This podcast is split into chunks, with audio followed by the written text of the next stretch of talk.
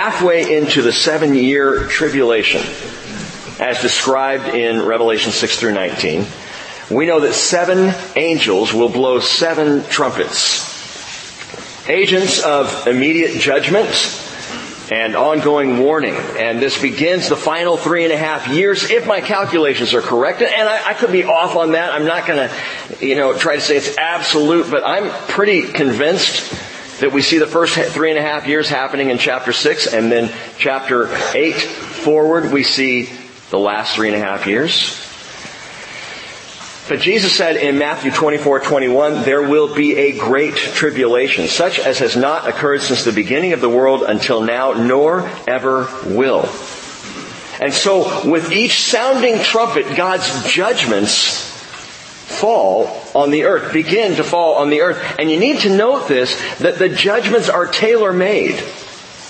These are not random, arbitrary events. These are punishments to fit the crimes of humanity.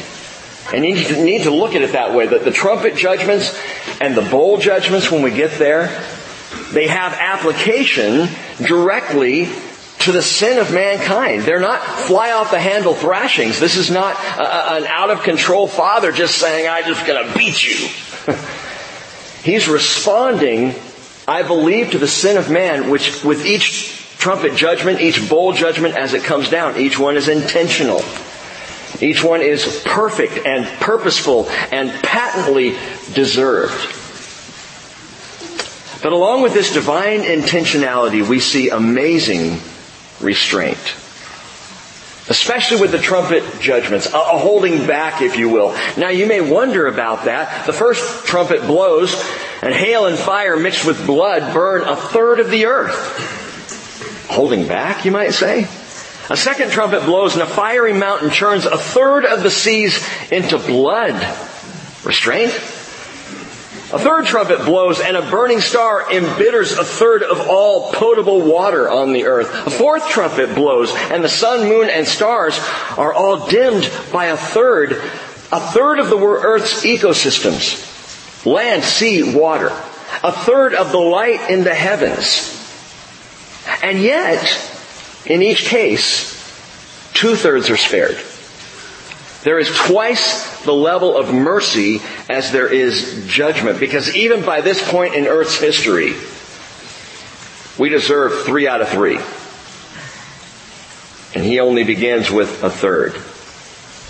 And speaking of a third, it's the third trumpet judgment that gave me pause. It's the one that I, I read and, and I went on with my study, and I started actually, got stuck there for a while, and after I had several pages of notes just on that, I thought, wow, I think this is Sunday morning. I think there's more here the Lord wants us to know. And in fact, I will tell you, I think what we're going to talk about this morning only begins the conversation. We may have some more we have to deal with on Wednesday night. But with that, that in mind, listen again to verses ten and eleven of Revelation chapter eight. The third angel sounded, and a great star fell from heaven, burning like a torch, and it fell on a third of the rivers and on the springs of water, so fresh water. And the name of the star is called Wormwood. And a third of the waters became wormwood. And many men died from the waters because they were made bitter. A falling, burning star with a name attached to it. This is not like Cassiopeia. This is wormwood. Ho Absinthos in the Greek, or La'ana in the Hebrew, for we see it in both places. By the way, remember, I told you when we started Revelation that there are over five hundred uh, direct quotations, inferences, and references to the Hebrew Scriptures to be found in the twenty-two chapters of Revelation. More than any other book, this book references back, looks back to the Hebrew Scriptures. You will see that fully this morning. But we have this absinthos, this wormwood. Wormwood is an herb that produces a bitter oil. It grows in waste places. And it's written here, interestingly, as a name. A star is called wormwood. It's a masculine name. That gives it a strange identity, which is worth thinking about, and that's what we may have to wait until Wednesday to consider a little bit more. But it's only used here in the New Testament scriptures, only in verse eleven, twice. Once as a name, and then once as an effect.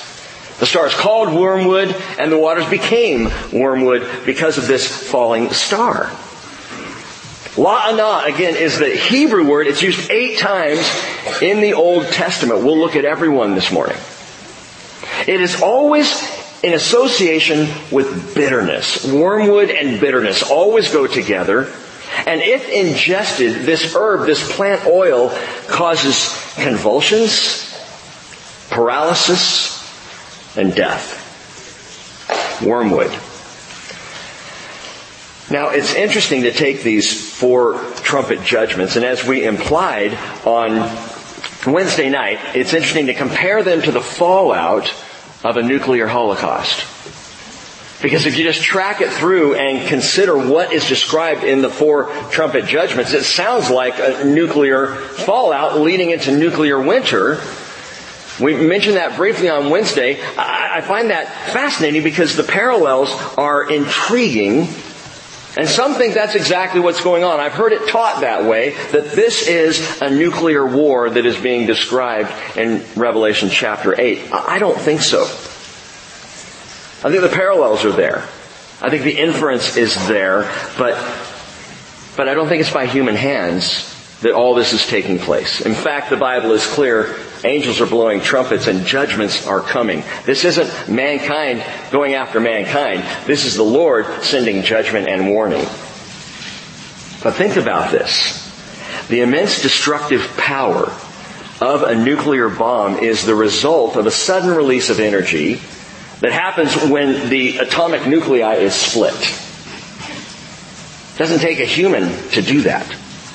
In fact, we're doing something with something that is already created. Who created the atom? Who created the subatomic particles? Or for that matter, who created every particle?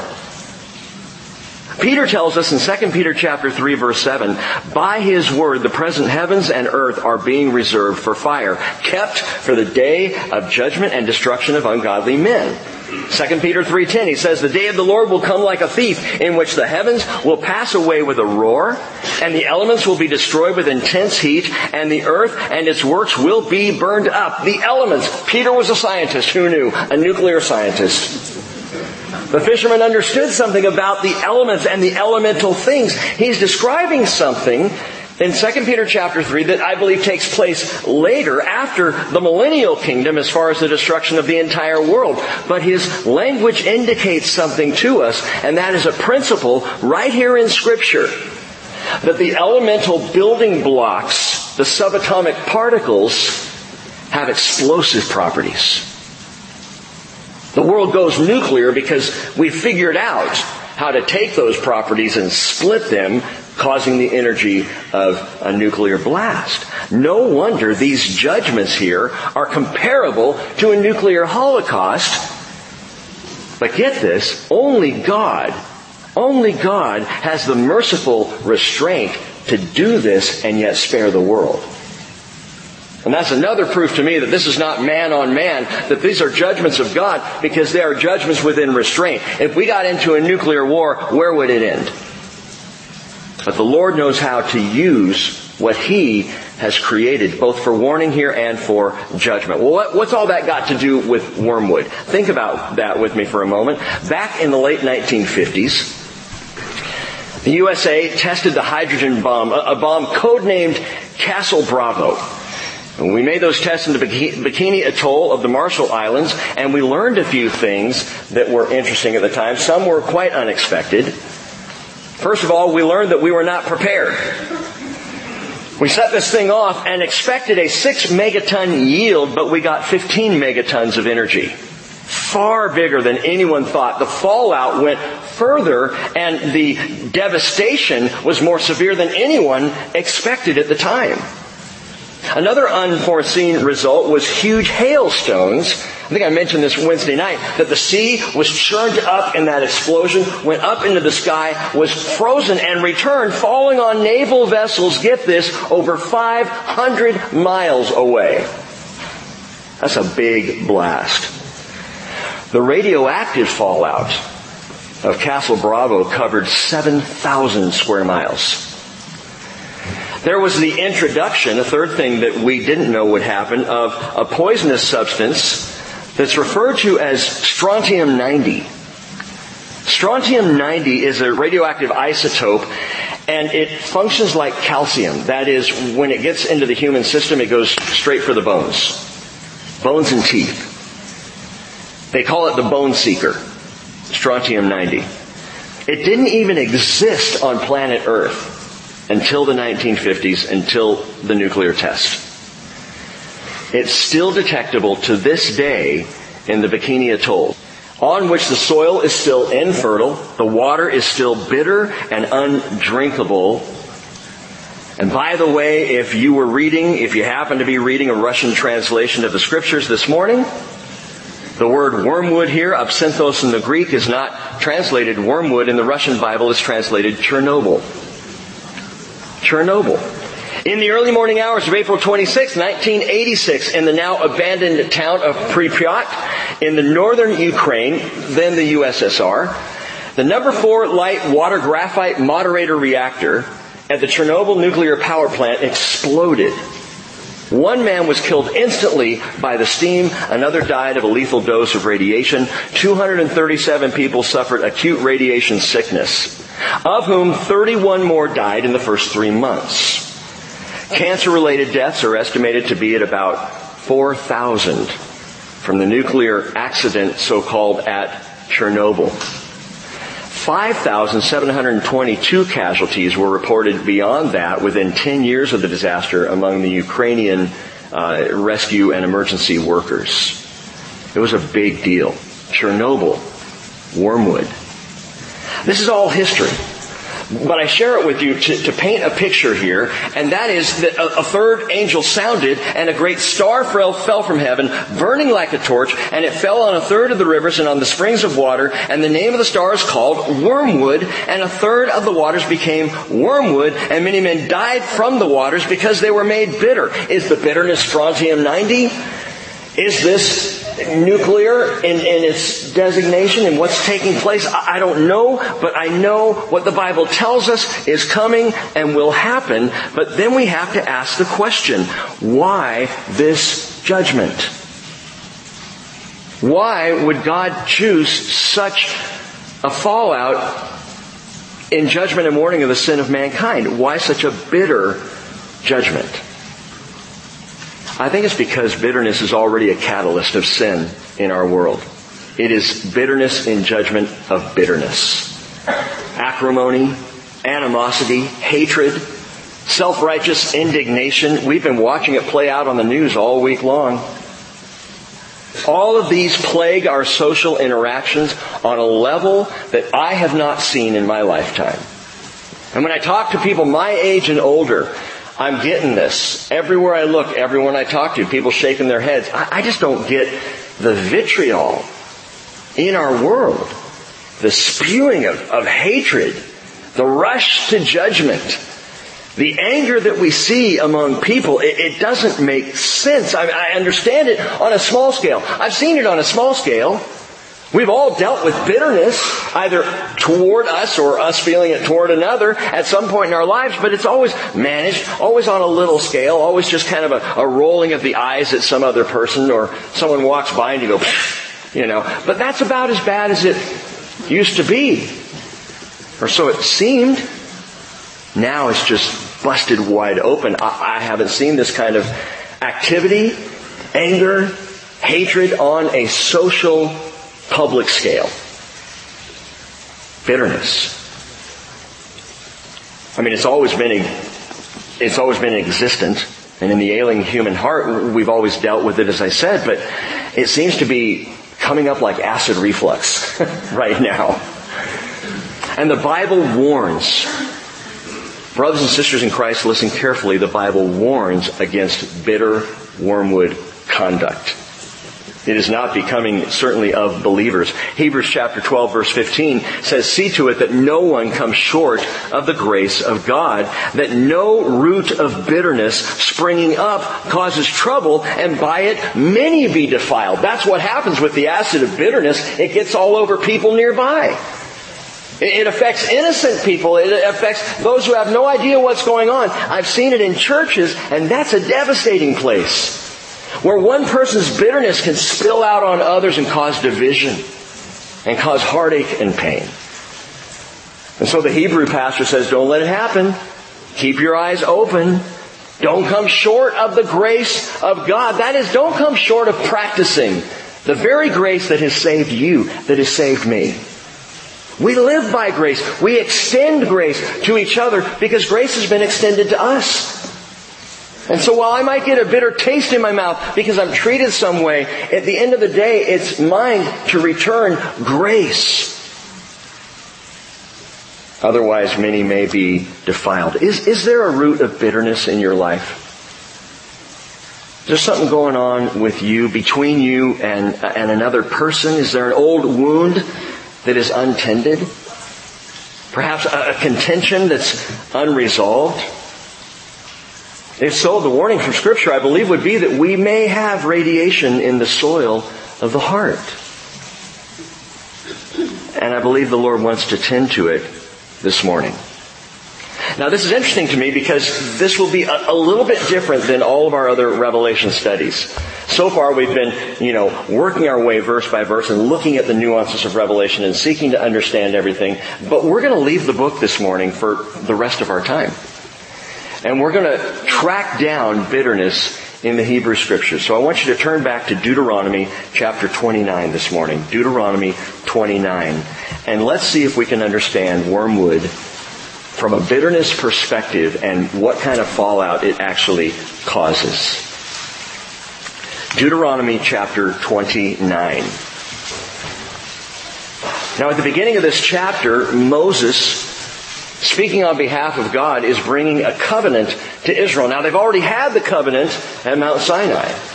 They're now in Moab on the outskirts of the Promised Land, and this is another covenant, an additional covenant that is given. It's also, while additional, unconditional. This is God's word and what God is going to do.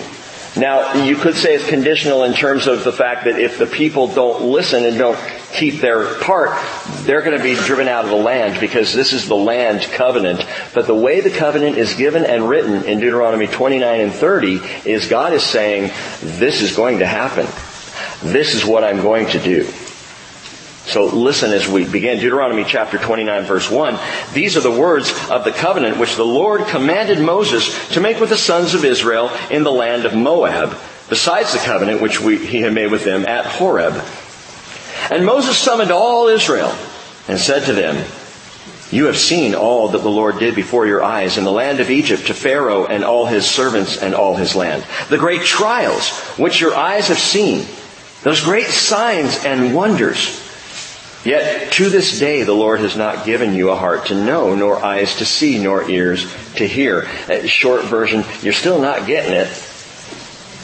I've led you forty years in the wilderness. Your clothes have not worn out, and your sandal has not worn out on your foot. You have not eaten bread, nor have you drunk wine or strong drink, in order that you might know, now the Lord speaking, that I am the Lord your God. I've taken you through all this to teach you, to train you, to show you who I am, the Lord is saying. Now skip down to verse nine. So keep the words of this covenant to do them, that you may prosper in all you do. You stand today, all of you, before the Lord your God, your chiefs, your tribes, your elders, and your officers, even all the men of Israel, your little ones, your wives, and the alien who is within your camps. From the one who chops your wood to the one who draws your water, that you may enter into the covenant with the Lord your God and into his oath, which the Lord your God is making with you today, in order that he may establish you today as his people, and that he may be your God. Just as he spoke to you, and as he swore to your fathers, to Abraham, Isaac, and Jacob. Now, not with you alone am I making this covenant and this oath, but both with those who stand here with us today in the presence of the Lord our God, and with those who are not with us here today, For you know how we lived in the land of Egypt, and how we came through the midst of the nations through which you passed. Moreover, you have seen their abominations, and their idols of wood, stone, silver, and gold, which they had with them, so that, note this, so that, what's he saying? Keep this covenant, so that, verse eighteen, there will not be among you a man or a woman or a family or tribe whose heart turns away today from the Lord your God to go and serve the gods of those nations, that there will not be among you a root bearing poisonous fruit and wormwood. It's the first mention of wormwood in the Bible. First time we see this root of bitterness, this idea of wormwood. So what's the point? Moses is warning against the bitterness of rebellion. And truly, I think we could say that all bitterness roots itself into rebellion against God. In, in one form or another, there is a, an amount of rebellion taking place, whether it's overt rebellion, people completely rejecting God, or it's subtle rebellion, people rejecting the extension of the grace of God that was given to them. But it's rebellion. The bitterness of rebellion. Note that, jot that down. This is a form of bitterness to understand, because what it describes in its most obvious form is going after other gods, governors, or guidance. The root of bitterness comes from rebellion. The personal question for you or me this morning is, what guides your heart? I mean, who do you listen to? Who is your governor? Who is your God in this world? Who do you go to for direction or authority or wisdom or leadership? Because when a heart rebels, which is very simply to turn away from God and turn to someone or something else, when that takes place, the result is always bitterness. It's a bitter root. And bitterness is first self-destructive, and as we saw in Hebrews, it becomes others destructive, defiling those near you. See to it, no one comes short of the grace of God, that no root of bitterness springing up causes trouble, and by it many be defiled. This covenant was with Israel, but it's a picture, because Israel is a picture of what's, what happens when a person is in relationship with God, but rebels against that relationship, or, or rejects God. And that's what Israel has done. They've spurned their God, and historically we see the sorrowful result in Israel, a people who have been more bitter and embittered than anyone in all history. They know bitterness. The Jewish people understand what it means to live a life with wormwood. Look at verse twenty-two of chapter twenty-nine.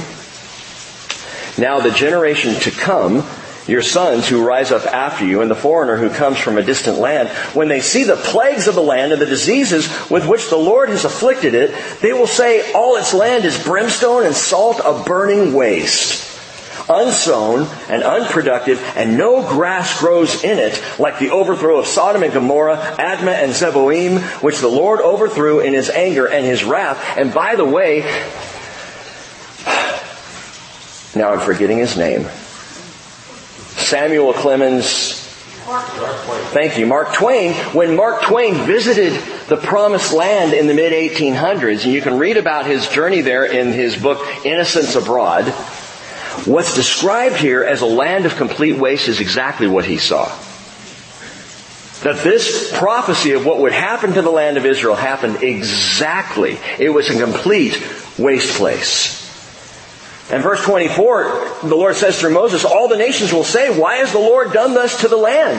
Why this great outburst of anger? And then men will say, because they forsook the covenant of the Lord, the God of their fathers, which he made with them when he brought them out of the land of Egypt. So the sorrowful result is what happened to Israel because they broke covenant, because they rebelled against God. And the result was utter bitterness. Jeremiah witnesses this, describes this, as he watched the last vestiges of the kingdom of Judah and the fallout of the Babylonian invasion In five eighty-six B C, Jeremiah wrote the following. This is Jeremiah chapter nine, verse thirteen. Because they have forsaken my law, which I set out before them, and have not obeyed my voice, nor walked according to it, but have walked after the stubbornness of their heart, and after the Baals, as their fathers taught them. Therefore, thus says the Lord of hosts, the God of Israel, behold, I will feed them, this people, with wormwood, and give them poisoned water to drink.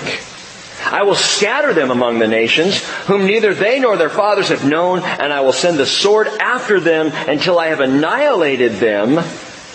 And again, I ask you, has anyone known bitterness in history like Israel has known bitterness? It is the picture of rebellion.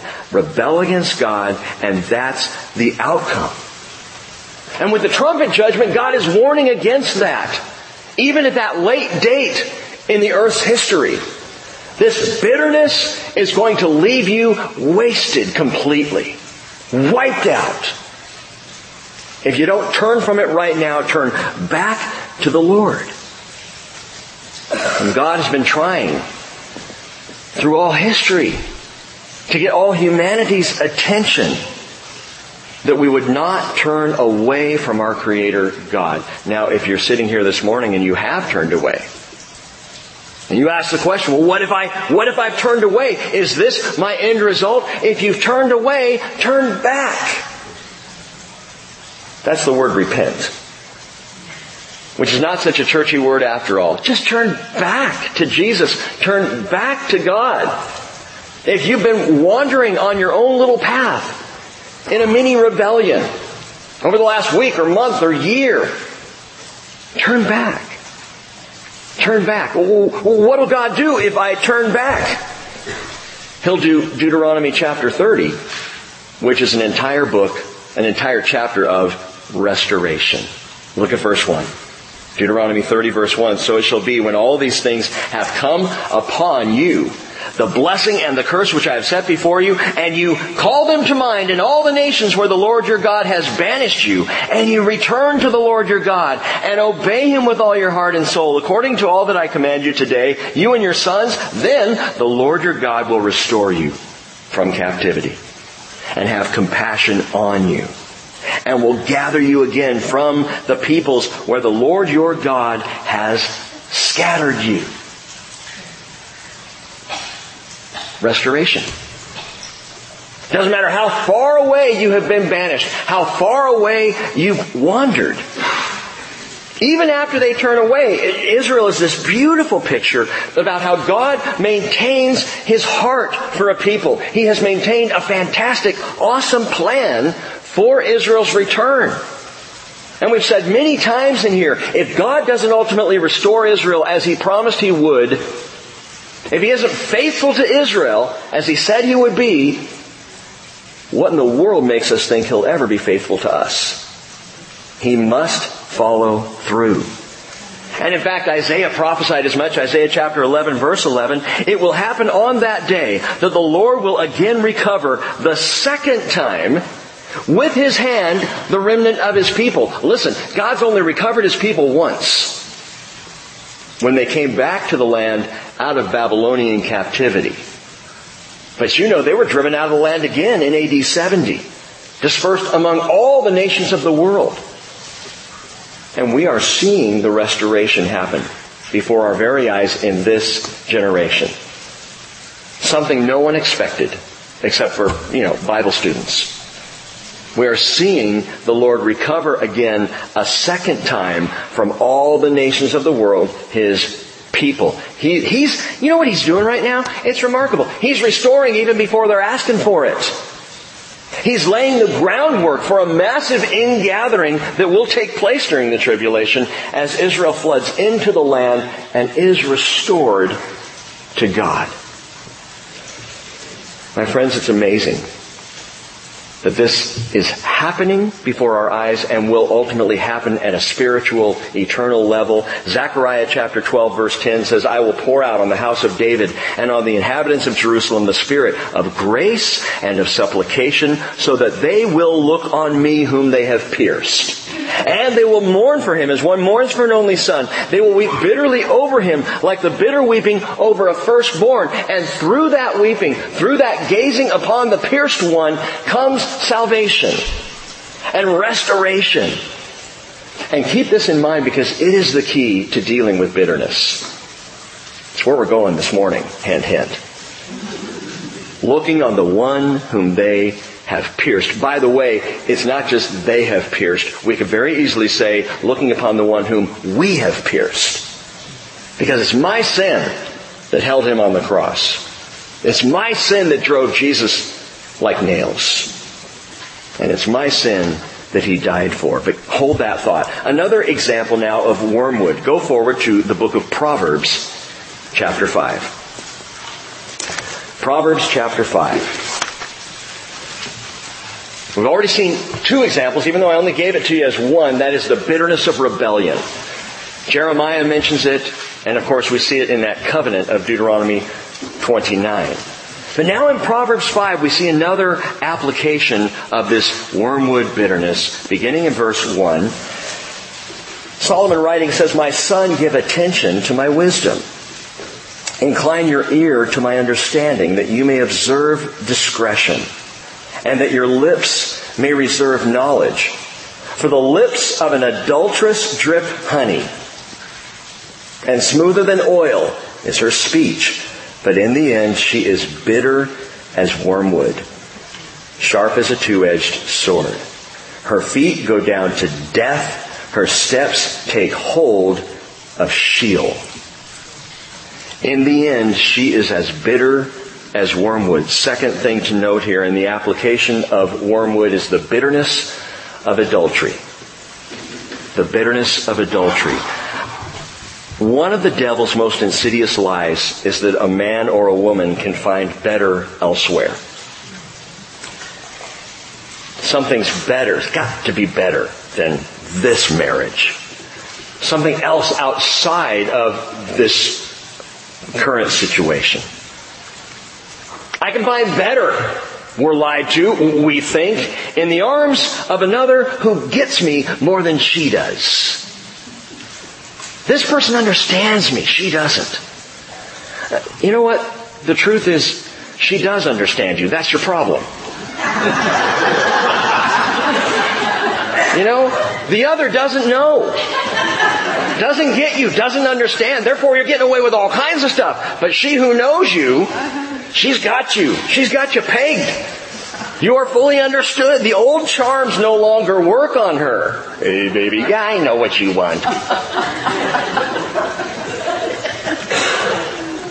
You know what? Something I have learned, and I can just tell you, and those of you who are young married, early married, or pre-married, you're just going to have to take my word for it. The best place to be is in a marriage where you are fully known, where you can't get away with anything. I chuckle at this from time to time, because Cheryl knows me inside out. I can give her a look and she'll say, "Not now," and I'll be like, "What?" To be known by another person such that my magnetism no longer works. To be loved anyway. You know what that is? Agape. It's agape. To, co- to look into the eyes of someone who knows you at your worst and see that they still love you, that's agape. And when a marriage experiences agape, man, that's beautiful. But you know what? It takes time, it takes patience, it takes mileage, and a whole lot of forgiveness along the way. But, but adultery, and the whole picture of adultery, trying to go outside of the marital relationship, it's the key to bitterness. It is a bitter place to go. Which is why, by the way, in contrast to the bitterness of the adulteress, if you look further down in the chapter, Proverbs five eighteen, he says, "Let your fountain be blessed and rejoice in the wife of your youth. As a loving hind and a graceful doe, let her breast satisfy you at all times. Be exhilarated always with her love." And I know that's a graphic picture, but men and women, this is the key. In marriage, satisfy each other. so that no one goes looking to a stranger for satisfaction. And that satisfaction is emotional, and it is physical, and it is spiritual. Finding your satisfaction in each other. Well, but she's just being a... Well, he's just being... You know, I understand. Because I've been really hard to live with at times over the years. There are times today, I'm, I'm kid you not, I look at my wife and I wonder, why is she still here? What amazing patience, or utter blindness. I mean, it's one of the two. But you know what? Where adultery is concerned, there obviously is the physical ramification. It's also the spiritual. I mean, Jesus said, if you even looked at, look at a woman with lust in your heart, you've committed adultery already. Some idiot would think, oh, well, if I already have, might as well. No. What Solomon is teaching here, and what we understand in this Wormwood concept, is that adultery is bitter. It is bitter. The end of it is bitter. It may seem sweet and seductive and secretive up front, but it ends in utter bitterness and pain and sorrow. That's why Paul says in First Corinthians seven, verse three, the husband must fulfill his duty to his wife. And likewise also the wife to her husband. See, no one gets let off the hook here. The wife does not have authority over her own body. Now, see, this is one of those examples in the Bible where men especially, we don't want to read half a verse and try to use that, because it'll get you into trouble. All right, the Bible says the wife does not have authority over her own body. Guys, she's probably read the verse. Yeah. She'll probably respond, and likewise, also the husband does not have authority over his own body. The husband has authority over the body of the wife. The wife has the authority over the body of the husband. And so Paul says, stop depriving one another. And he's talking about sex. Stop depriving one another, except for agreement for a time, so that you may devote yourselves to prayer and come together again, so that Satan will not tempt you because of your lack of self-control. And by the way, wives, telling your husband you're just in a prayerful mood doesn't work.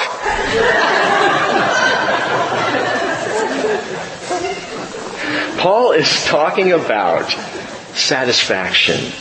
And he's talking about affection. And he's talking about putting the needs of the other before the needs of the self. He's talking about doing whatever we need to do to keep bitterness out of a marriage. And it comes from openness, and it comes from honesty, and it comes from recognizing that you're not going to find something better anywhere else. James Dobson years and years ago called it the straight line. And it's really interesting to see what people do in relationship. Uh, a couple will get married and they'll they'll go along together for a while, and then they start to have their issues and problems, and then uh, person A in the couple will see someone outside and go, oh, I want that! And there's a break. But Dobson says, you know what happens? They get together with the other person, and you know what they try to do? Normalize as quickly as they can. To get back into a, a, a parallel, now you're walking together again, it's with someone else, but you try and get back into this normal relationship until the issues and the problems start to come in again, which they will, because put a human being with a human being, you're going to have problems. That's the way it works. And ultimately, break happens, but then that person wants to get back to the straight line. You're always trying to get back to the straight line, because our hearts know what works and what's good. The problem is, with these breaks comes bitterness. And few things in our world cause deeper bitterness than adultery, or than a marriage destroyed by adultery. And that's whether you are the offender or the victim. Bitterness is the result. What do I do? We're getting there. We're going to talk about what you do. But first, I got to show you some more bitterness, some more wormwood to see. Turn to Jeremiah chapter twenty-three. Jeremiah twenty-three. The Bible describes the bitterness of rebellion, turning away from God. The Bible describes the bitterness of adultery, turning away from a spouse. Number three, the bitterness of deceit. The bitterness of deceit. verse fifteen of Jeremiah twenty-three. Just one verse here. Therefore, thus says the Lord of hosts concerning the prophets, behold, I am going to feed them wormwood and make them drink poisonous water. For from the prophets of Jerusalem, pollution has gone forth into all the land. God sees it. He tags them on it. You cannot pollute, get this, you cannot pollute others with lies and false prophecy and deception without poisoning yourself. This is what the liar doesn't understand, at least up front. As you lie, you poison your own heart. As you deceive in any situation, you embitter yourself.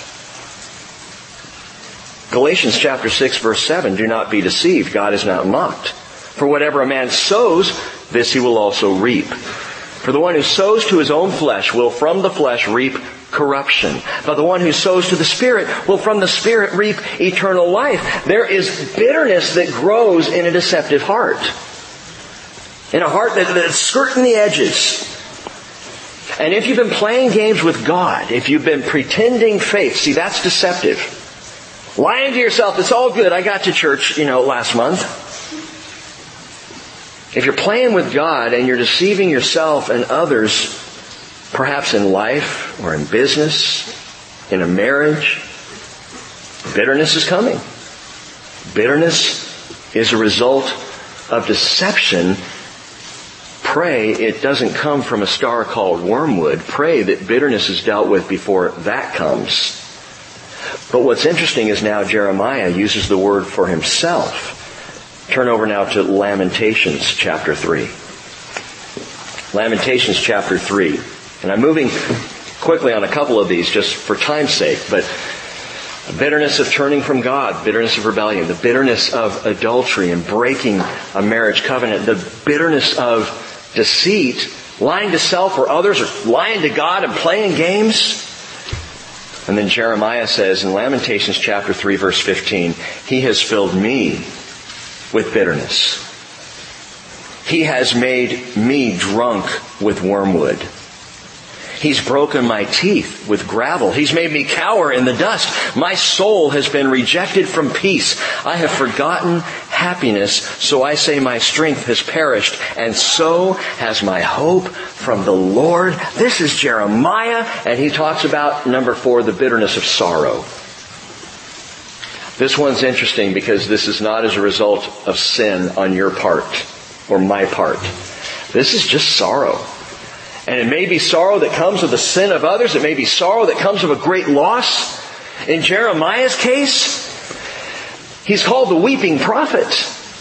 He is depressed. He is despairing. And Jeremiah says, sorrow has a bitter taste. Do you understand what he means? Sorrow has a bitter taste. Jeremiah didn't rebel. Jeremiah was the one prophet standing up in Jerusalem saying, Jerusalem will fall. God is sending Babylon. The temple will burn. Jeremiah is prophesying all of this coming. It's going to be bad. All the other prophets, no, no, no. As long as we have the temple of the Lord, the temple of the Lord, the temple of the Lord will be fine. It's all good. Just huddle up in Jerusalem. God will protect us. Jeremiah is saying, no, he won't. And yet what happened after all of his true prophesying, Jeremiah felt the same bitterness. His bitterness was that of sorrow. He didn't pollute people with false prophecy, but he was also a victim of the calamities that fell on Judah and Jerusalem. Jeremiah tasted wormwood in all of his sorrow. You may be in that place. I didn't do anything to deserve this, you might think. You may say, I'm watching this fall apart around me. You know, I feel a certain amount of sorrow just for our country.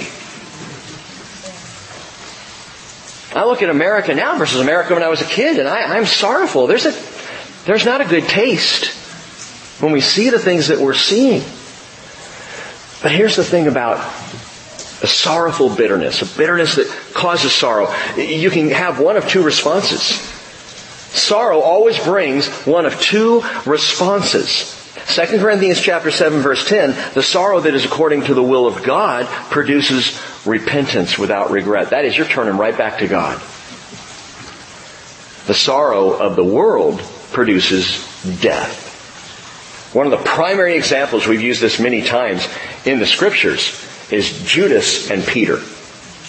Both betrayed, both intensely sorrowful. In fact, the Bible tells us that Peter, after betraying Jesus, after denying Him, Peter went out and wept how? Bitterly.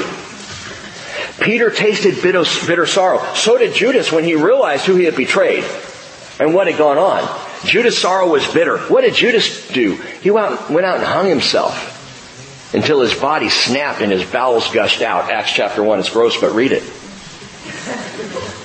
That's a sorrow that produces death. Peter was sorrowful with a godly sorrow that led him to repentance. That's Jeremiah.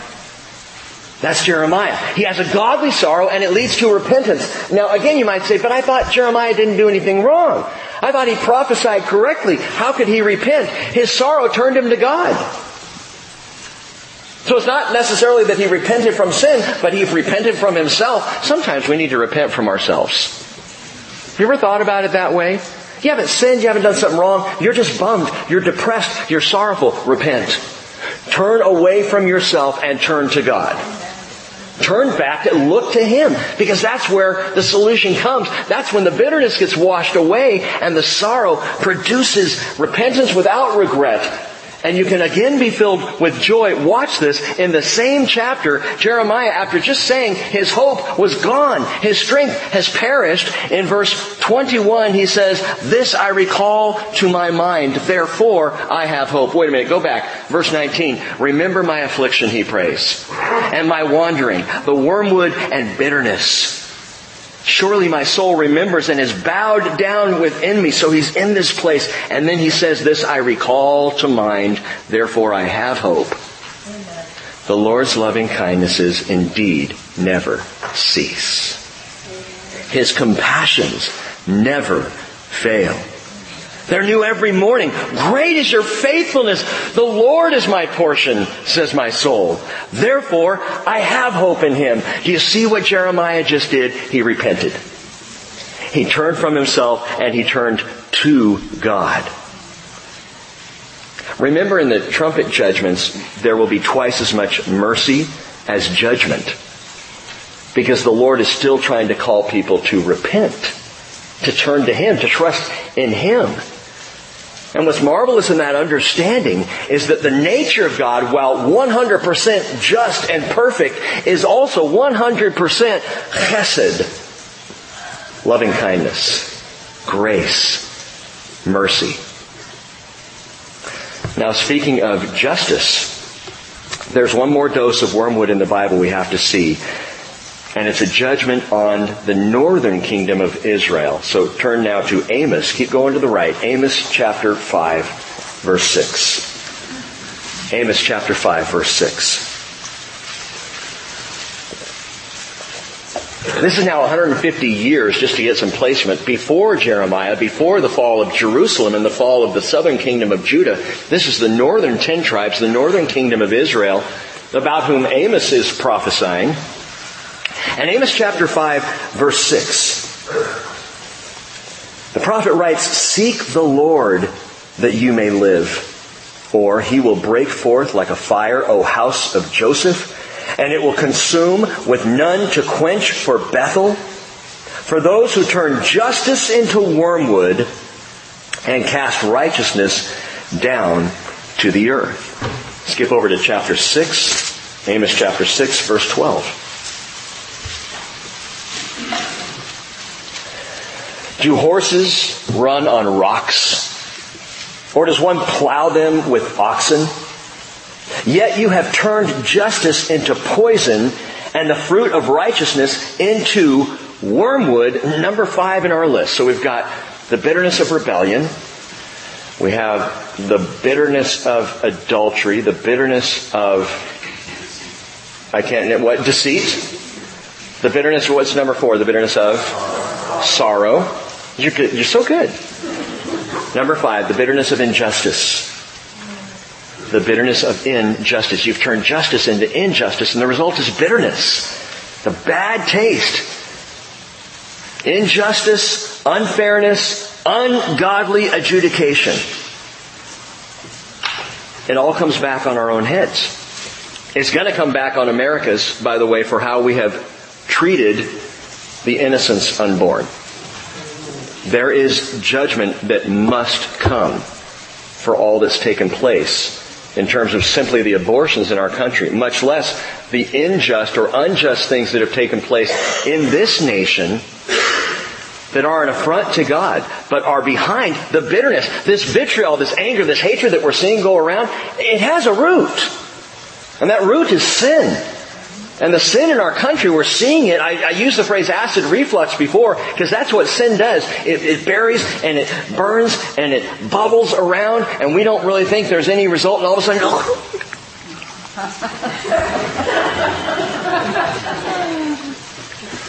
We feel it coming up. We see it emerging. It's this injustice. Listen, if, if you or I are unfair or unjust to other people, personally, it's going to produce bitterness in us. If I treat someone unfairly or in an ungodly way, I will end up bitter because of it. And the truth is, our perfect, righteous, just God cannot tolerate, will not tolerate injustice of any kind. Thus, the trumpet and the bowl judgments are coming on this world. Because he has to judge. We concluded with that on Wednesday night. He has to judge. And there's an aspect in all of us that wants him to. I want justice. I want it to be fair. How many times, you parents, have you heard your kids say, that's not fair? Well, I've just taken to say to my kids, don't worry, God will make it fair.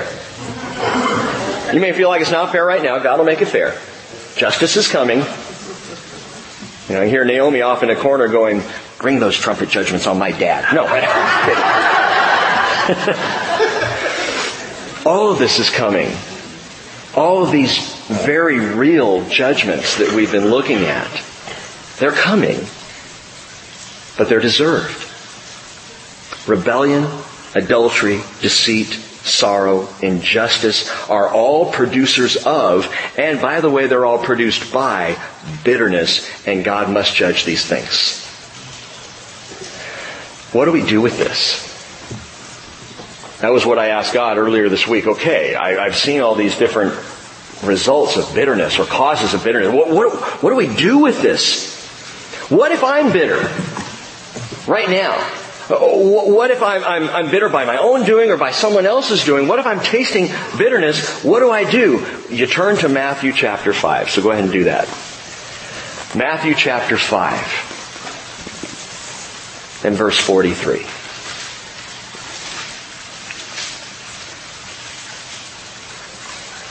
And by the way, the answer to all of this is so much better than a Tums. Have you ever dealt with, you know, sour stomach or acid reflux, and you take a Tums and it settles everything down? Oh, it's good. All right, it's good to go. And the next day you're pulling out the Tums bottle again. Because we, you know, our remedies tend to just kind of solve the problem for the time being. This is a remedy. Listen, this is a remedy to bitterness that has eternal results. Jesus is speaking in Matthew chapter five, verse forty-three. He's, he's giving that famed Sermon on the Mount, and he says, you have heard that it was said, you shall love your neighbor and hate your enemy. But I say to you, love your enemies. Pray for those who persecute you, so that you may be sons of your Father who is in heaven. For he causes his sun to rise on the evil and the good, and sends rain on the righteous and the unrighteous. For if you love those who love you, what reward do you have? Do not even the tax collectors do the same? If you greet only your brothers, what more are you doing than others? Do not even the Gentiles do the same? I mean, everybody does that, Jesus says. But verse forty-eight, he says, therefore, you are to be perfect as your heavenly Father is perfect. Well, great. That's my problem. I'm not perfect. Well, be perfect. I've tried. I had this conversation when I was a, a, a boy, probably eight, nine years old, talking to my mom about perfection.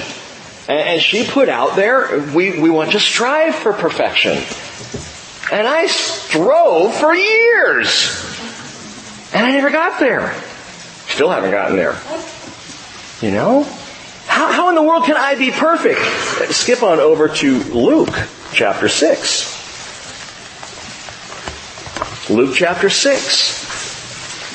In another place, I, I believe Jesus is now giving similar or, or parallel teaching to the Sermon on the Mount. And in Luke chapter six, verse thirty-five, he repeats, love your enemies.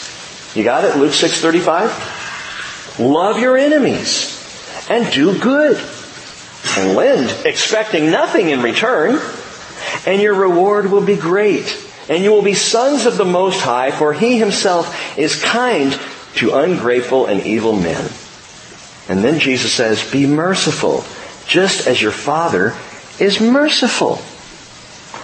And I hear Jesus in both statements. And, and it, it sounds like a marvelous, wonderful remedy, but I don't know how to get there. How on earth am I supposed to be perfect as my Heavenly Father is perfect? How am I supposed to be merciful as my Father is merciful? I'm only human. And so was Jesus. And so was Jesus. A man who had every right to be the most bitter ever to walk the face of the earth. And he was fully man. Don't miss that truth. He was absolutely human. Yes, he was also fully God. But he even set aside the glory, the power. He emptied himself, Philippians two tells us. Becoming in the form of, of a man. Just a human being. I'm only human, I say. So was Jesus. And being fully man, Jesus brought the cure for bitterness and wormwood, and there's only one cure. There's only one that will wash the bitterness out of your life, my life, that will cure us of the poison of wormwood. Only one cure. Remember the story? It's in Exodus chapter fifteen, verse twenty-two. Moses led Israel away from the Red Sea. They went out into the wilderness of Shur. They went three days into the wilderness and they found no water. And they came to a place called Mara. And they went a big pool of water. Oh, wonderful. They go to drink. They couldn't drink because the waters were bitter. And the name Mara means bitterness. So they come to the place of bitterness in the wilderness of Shur. They're dying of thirst. And they grumble at Moses. That's what we do. What shall we drink? So Moses turns to the Lord, cries out to him. The Lord showed him a tree. And Moses cut down the tree and threw it into the waters, and the waters became sweet. What a potent picture. What a marvelous truth. You wander through the wilderness, dying of thirst. By the way, did, did you hear about the Arab? Wandering the wilderness, dying of thirst. Saying, water, I just need water, he said. And he just kept crawling, and, and, and he saw up ahead there, there was a stand in the middle of the wilderness. He got up there, and it was a, a tie salesman. Right there in the wilderness. I know, weird, right? A Jewish tie salesman. And the Arab said, water, I need water. And the, the Jewish tie salesman said, would you like to buy a tie? Water, don't you have any water? No, but I have lovely ties. Would you like to? I need water. And so finally the Jewish tie salesman said, you know, there, there's a village about forty miles to the east. They have water there. So off he goes, crawling. Like two weeks go by. Two weeks. And here he comes, crawling back on the sand. Just, he looks obviously worse for the wear, throat burning, comes up, there's the Jewish tie salesman. Water, I need water! Well, didn't you go to the inn that I told you to go to, to get water? Yes, but they, but they wouldn't let me in without a tie.